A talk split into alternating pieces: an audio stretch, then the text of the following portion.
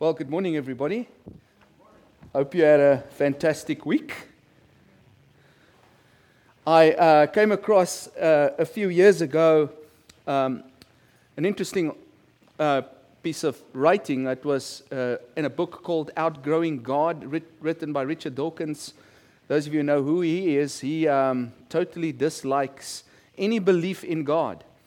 And he wrote this book about how we need to get out of this thing of, um, you know, um, believing in God. And that's why he titled it Outgrowing God. So, very outspoken atheist.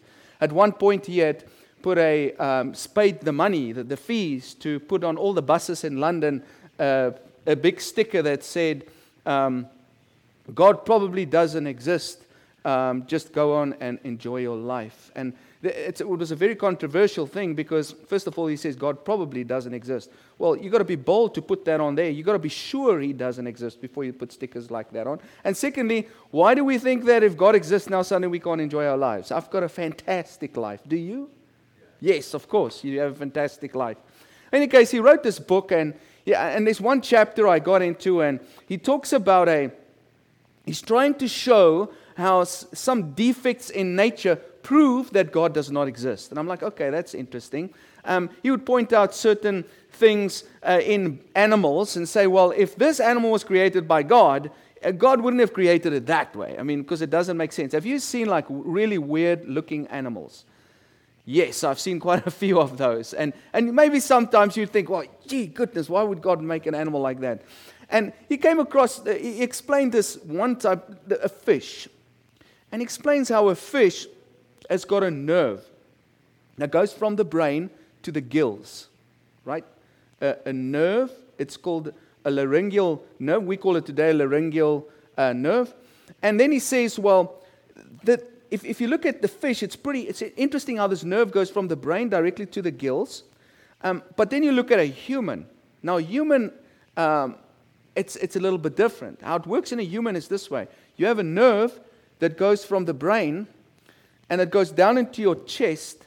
It goes around one of your um, aorta, um, what do you call it, um, veins in your heart, one of your biggest veins in your heart. It goes around it, then it comes back up into your larynx, which is your voice box. And he says that's bad design. Think about it for a moment. If you were God and you designed the human body, why would you take the nerve all the way from the brain, like through the heart, back to the voice box. Why not just straight from the brain to the voice box? You get what I'm saying? Now, he explains that the reason, he's trying to explain the reason for this. The reason for this is, is because we evolved from fish. Remember? The fish has got a laryngeal nerve as well, but it goes directly to the gills. Now, I'm asking the question when did the, when did the gill turn into the voice box? Are you with me? When did the, I mean, fish can't speak. They've never had voice boxes. How is it that that happens? And so he explains it like this. So over time, as the, the, the, the, the being, the fish, developed, got into land, and then developed a neck, it started to stretch this laryngeal nerve. But it got stuck behind the heart as the, as the, the neck developed and the head separated from the body and the shoulders developed. And that's the explanation for the laryngeal nerve. And so he says, bad design. Now, I, I read that and I thought to myself, and I, I, am scrolling through scriptures as I'm reading that, and um, a verse came to my mind that Jesus said 2,000 years ago. It's, he says the following Out of the overflow of the heart, the mouth speaks. Have you ever heard that before? Think about it for a moment. Out of the overflow of the heart, the mouth speaks. Jesus was not a medical doctor, he had not dissected human beings, okay? But he was stating a biological fact that the laryngeal nerve that connects to your voice box literally goes through your heart. Isn't that incredible? Now, you've heard people speak, right? You can pick up in people's voices when they are emotional. Have you? The heart is vibrating literally that's affecting the voice box. Absolutely incredible. So when you listen to somebody speak, you've got to listen very carefully because you can pick up some vibrations from their hearts. You can hear, you can close your eyes and you can hear when somebody's got joy in their voice. You can hear when somebody's singing from the heart. You can hear when a person is serious with you or not. Because Jesus said, out of the overflow of the heart, which refers to the, the, the blood flow, the mouth speaks. The voice box brings forth sounds. That's the way that God designed us. If you want to know, and this is maybe not as, um, as, as clear uh, cut as the vibrations that you would hear in somebody's voice when they're emotional or happy or whatever, but I think it's true psychologically that when you listen to people's words, you will know what's going on inside of them. If you want to know what's inside of somebody, listen carefully to what they're saying. Evaluate their words. I mean, if, if, if somebody could take the words, all the words that you've said the last year, what do you think would be the most common words and phrases? If you could do that evaluation, it will show you what's in your heart. Because we speak about the things that's in us, the things that are important to us, the things that matter to us. That's quite an exciting exercise. Imagine you could record yourself for a while. Or your partner could tell you, hey, but you keep on talking about the garden. Every day you talk about the garden, you talk about mowing the lawn. Yeah, obviously that's the most important thing in your life because you keep on talking about it, right? And so we can evaluate one another and we can pick up very quickly. By the way, that verse is in Luke chapter 6, verse, um, verse 45. So um, I'd like to say what, what consumes your mind controls your life. So you start with the words. Well, what words do I say? And then you then you you figure out what's going on in your heart, and then you'll know those are the type of things that's controlling your life. And you can pick it up. Like I've gotten to know many of you. I already know sort of what we're going to talk about when I when I sit and have coffee with you. I know what it's going to be about. It's going to be about work. It's going to be about your truck. It's about your new car. It's about your wife again. Whatever the case may be. I'm just using examples. But so we can pick up when we have conversations with people what's important to them. And whatever that is, that is what's controlling uh, their lives. I have got a new series this morning. The challenge this morning is, is, is this What did Jesus spoke about the most? What did Jesus speak about the most? Sorry. It's entitled Top 10 Hits. The top 10 topics that Jesus spoke about the most. That's one of it, yes. And I actually gave old uh, Rod a little note to, to, to fill in and, and to guess what does he think the top five things is that Jesus spoke about the most.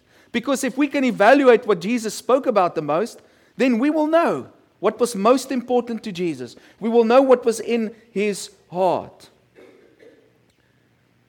I think this is important because if we don't understand what was really in Jesus' heart, we run the risk of thinking things are important to him that's not that important to him. So we've got to figure out what's at the top of this list. I've heard people say before, um, you know, Jesus spoke more about money than about hell. Have you ever heard that before? Um, people try and, and, and, and, and say what they think Jesus says the most, when in case it's, it's not really so. So I thought over the next few weeks, I thought, let's settle it once and for all. And I'm, I'm not going to reinvent the wheel. Um, I came across a, a, research done by a missionary named Len LaCroix. So he went and manually researched every word Jesus said in the Gospels, in the book of uh, Acts, and in the book of Revelation. Those are the three places that Jesus speaks. And then he counted the number of verses um, that uses those varying words or topics and came to some conclusion. And so, as you will see um, that in the study as I share that with you. So, just two things. If we know what Jesus talked about the most, we will know what we should talk about the most. If our hearts want to be like that of Christ, it's important to look at what Christ said because that will explain to us what was important to, to him. If we know what Jesus talked about, we will know what was important to Jesus so we can make it important to ourselves. So, without further ado, Rod, are you correct? Are you correct? Number one, 100% convinced the number one thing that Jesus spoke about is God. Not money, not hell, not marriage, not business. Sorry to say this, not politics. Jesus did not permeate his thoughts and his words with money, with politics, with business, or anything related to this world. A total of 376 verses are recorded in which Jesus speaks about God. It's a little bit tricky because when Jesus speaks about God, he's also talking about himself, right? So he's included 117 verses where Jesus speaks about himself as divine, 61 where he speaks about the Father, and 32 about the Holy Spirit. All the verses where Jesus speaks and he refers to God, the topic Jesus spoke about the most was God. Jesus came to infuse the world with God, like a fragrance. It's like Jesus came into the world and he sprayed everywhere a beautiful fragrance. It was the fragrance of his Father. He brought an awakening. For 400 years, there was no voice from the prophets, right? By the time that Jesus came and started preaching, it, there's been silence about God. So when Jesus came into the world, he said, I'm going to make sure that I speak about my Father, that I speak about the God who created the heavens and the earth. He was like a fountain in a, in, in, in a time where there was a drought. He came from God, he came for God. Surely God would be his most predominant topic. Let's look at a few verses. Uh, John chapter 5, verse 43a I've come in my Father's name, and you do not accept me. His purpose was to come in his Father's name. John 6 38, for I've come down from heaven not to do my will, but to do the will of him who sent me. John chapter 8, verse 41, Jesus said to them, If God were your Father, you would love me, for I've come here from God. I have not come on my own. God sent me. If God sends Jesus into the world, do you think he's going to keep quiet about him? No, he's not at all. Now, how did he do this? Few things. He pointed to God. Matthew chapter 6, Jesus does this so profoundly. He talks about the idea that we don't have to worry about food. That if God feeds the animals, why are we worried about food? He talks about fashion. If God clothes the lilies of the field, why do we worry about clothes? He talks about the future. He says, Can you know, can you add any day to your life by worrying? Can you add a minute to your life by worrying about what's going to happen tomorrow? Tomorrow's got enough worries of its own. And so he says, Don't worry about the future. And then he says, Finances. Money, God provides. Why worry about these things? You can't serve both God and money. Matthew chapter 6. But listen to what he says. He says the pagans run after all these things. The pagans run after food, fashion, future, and finances. Jesus says, what does he say in verse 33 of Matthew chapter 6? Seek ye first the kingdom of God and his righteousness, and all these things will be added unto you.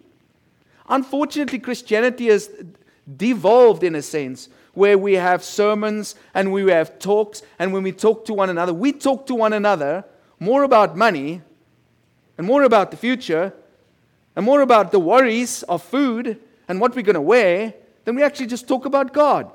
Jesus talks about those stuff and immediately he says, Okay, you guys are worrying about these things. Let me point you to God. Seek Him first and His righteousness, and all these things will be resolved in your life. But not only did Jesus point to God, he also displayed God. He showed God off because he was God incarnate. John chapter 14, verse 8 says, If you have seen me, you have seen the Father. Because Thomas, uh, uh, Philip, sorry, comes to Jesus and says, Show us the Father and we'll be happy with that. And Jesus says, Oh my goodness, dude, you've been with me so long. If you've seen me, you've seen the Father. So Jesus came to make God visible. And we've spoken about this before, right? For thousands of years, human beings have created images to try and create a copy of what they think the gods look like. And like after all of these thousands of years, God's like, okay, you guys are still trying to figure out what I look like. So what I'm going to do is I'll come down in human form and you'll see that as a human I look normal like a human, but my character will be revealed and you will see who I am. So God really came down to our level and displayed himself to us in the form of a human being. So it can make sense to us. That's what Jesus does. So he, not only did he point to God, he displayed God, and then thirdly, he brought God. He brought God into the hearts of people. And what am I referring to? I'm talking about the Holy Spirit. Jesus said he's got to leave, but he's going to send the Holy Spirit. And when people's sins are forgiven because of the cross, God can actually now come and live inside of people. So Jesus did all three of those. Let me quote to you what he says in John chapter 14, verse 6. And I'll ask the Father, and he will give you another advocate to help you and be with you forever, the Spirit of truth. The world cannot accept him because it neither sees him nor knows him. But you know him, for he lives with you and will be in you. I will not leave you as orphans, I will come to you. Before long, the world will not see me anymore, but you will see me. Because I live, you will also live. On that day, you will realize that I am in my Father, and you are in me. And listen to this and I am in you. So we can summarize all three of these pointing to God, displaying God, bringing God in this verse. John chapter 17, 25 to 26. Righteous Father, though the world does not know you, I know you. And they know that you have sent me. I have made you known. I've come to display you. I've come to point to you. So I have made you known to them and will, will continue to make you known in order that the love you have for me may be in them and that I myself may be in them. Basics, right? Simple. Jesus spoke more about God than any other topic.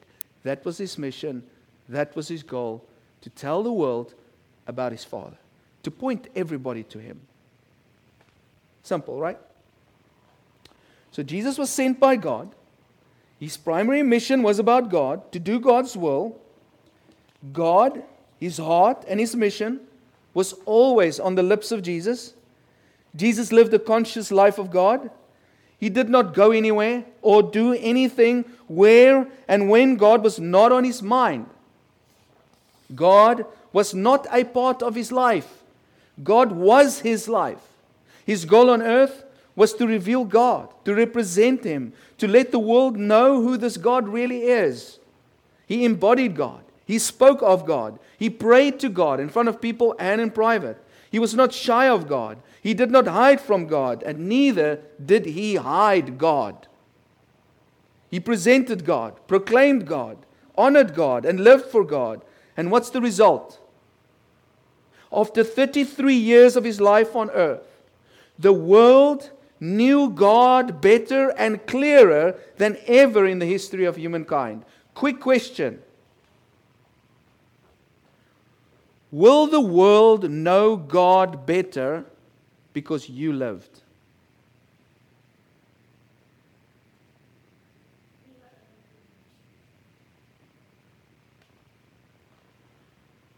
Do you point to God? when you converse with people? Do you display God through your life?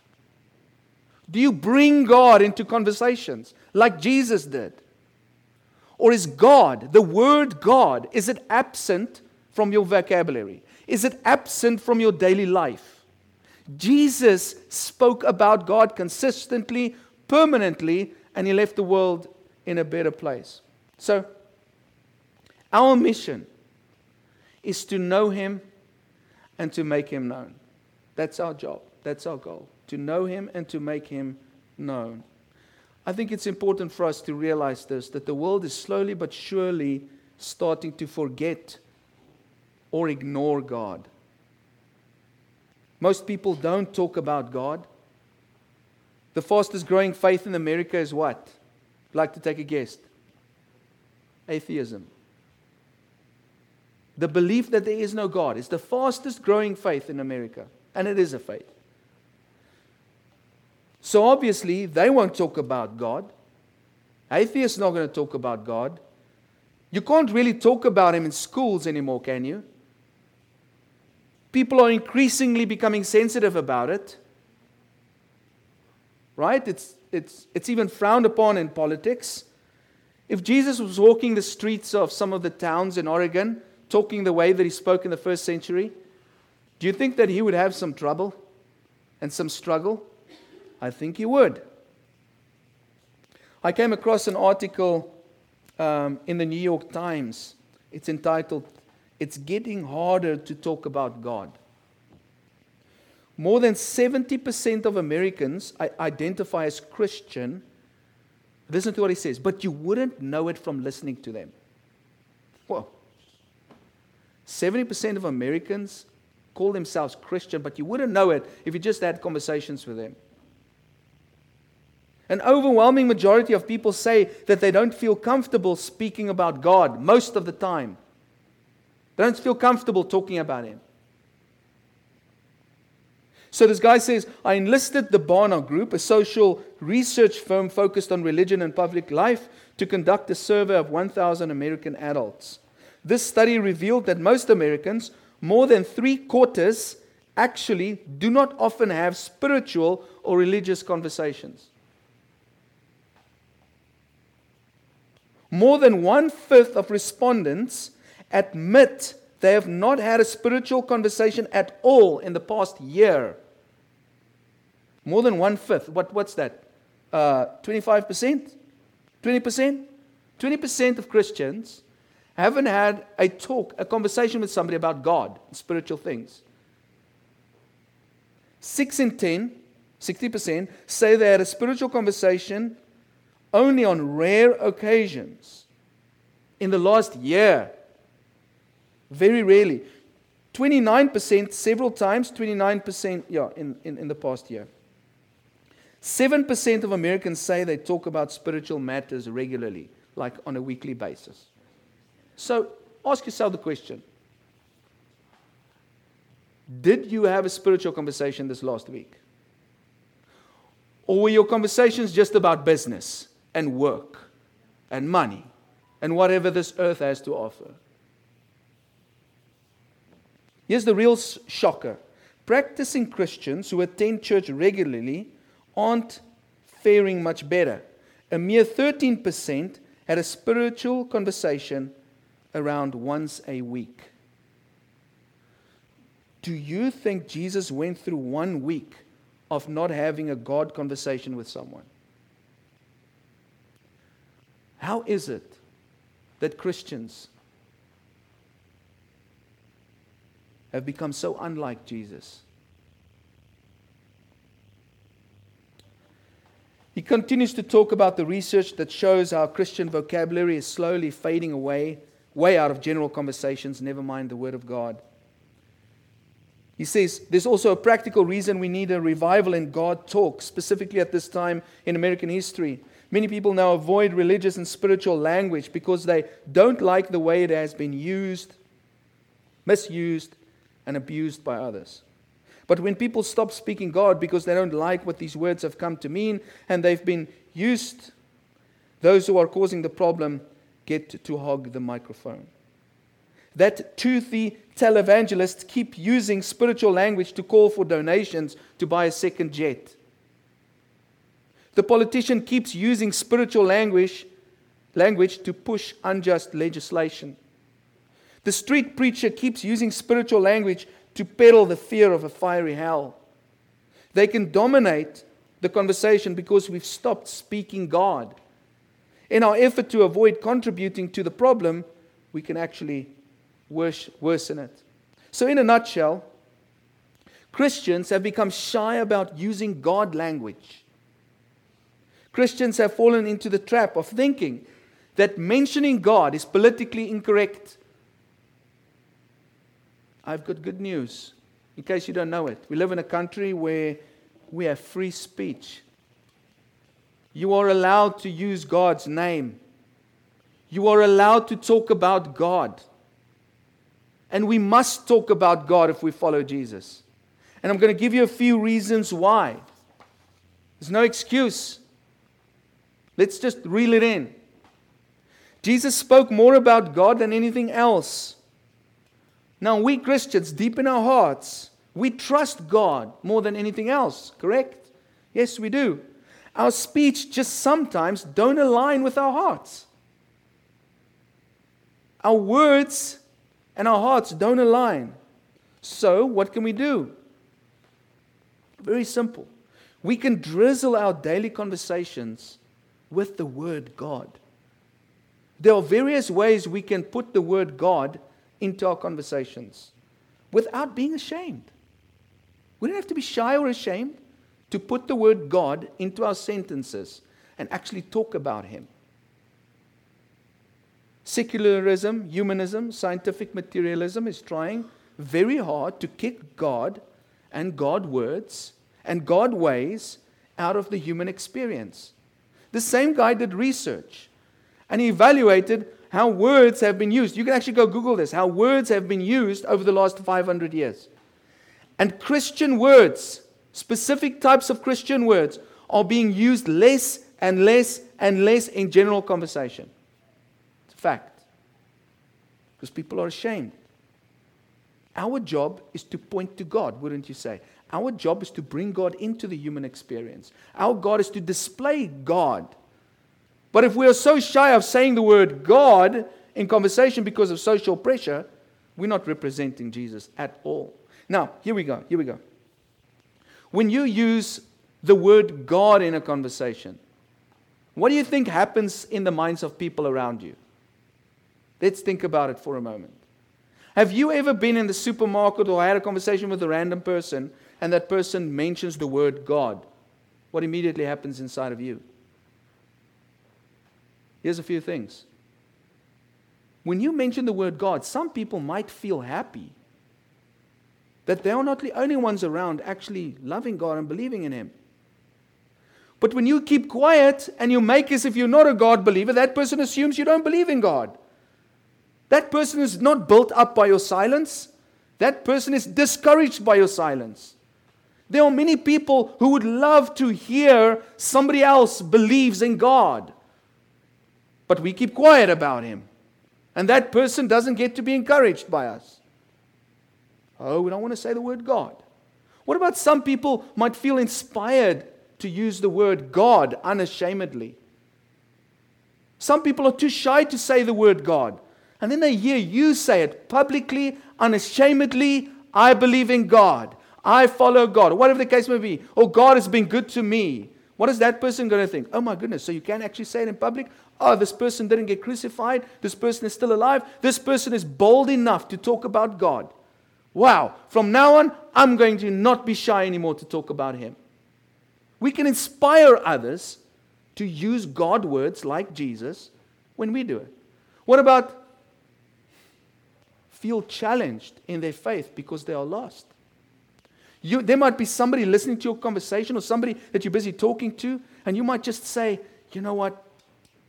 I used to be like that, but you know, God changed my life. You bring the word God in. That person might walk away and you think you've just wasted your breath, but that person might walk away and think, oh my goodness, that, that lady or that guy was pretty bold to talk about God. Maybe God is real. Maybe He is real. Just using the word God and pointing to the Creator might just plant a small seed in an atheist's mind or a person who's lost or a person who's broken. But because you bring God into the conversation, you are making that person, person conscious of God. If you said nothing, that person would have just gone on their journey, not even thinking about God. Our words are produced by our thoughts, and words produce thoughts. Think about it. Thoughts produce words, and words produce thoughts. So, what I say can produce thoughts in somebody else's life. That's what the scripture means when it says you're sowing seed into people's life. When you sow seed, you're speaking words. That person goes and thinks about it without even knowing they're thinking about it necessarily. That's the impact that we can have when we are not shy to talk about God. And then, of course, there's a fourth type of person that will hear you talk about God. And that person will be offended because he or she does not believe in God. And yes, that risk is there. But Jesus had that same risk when he spoke about his Father.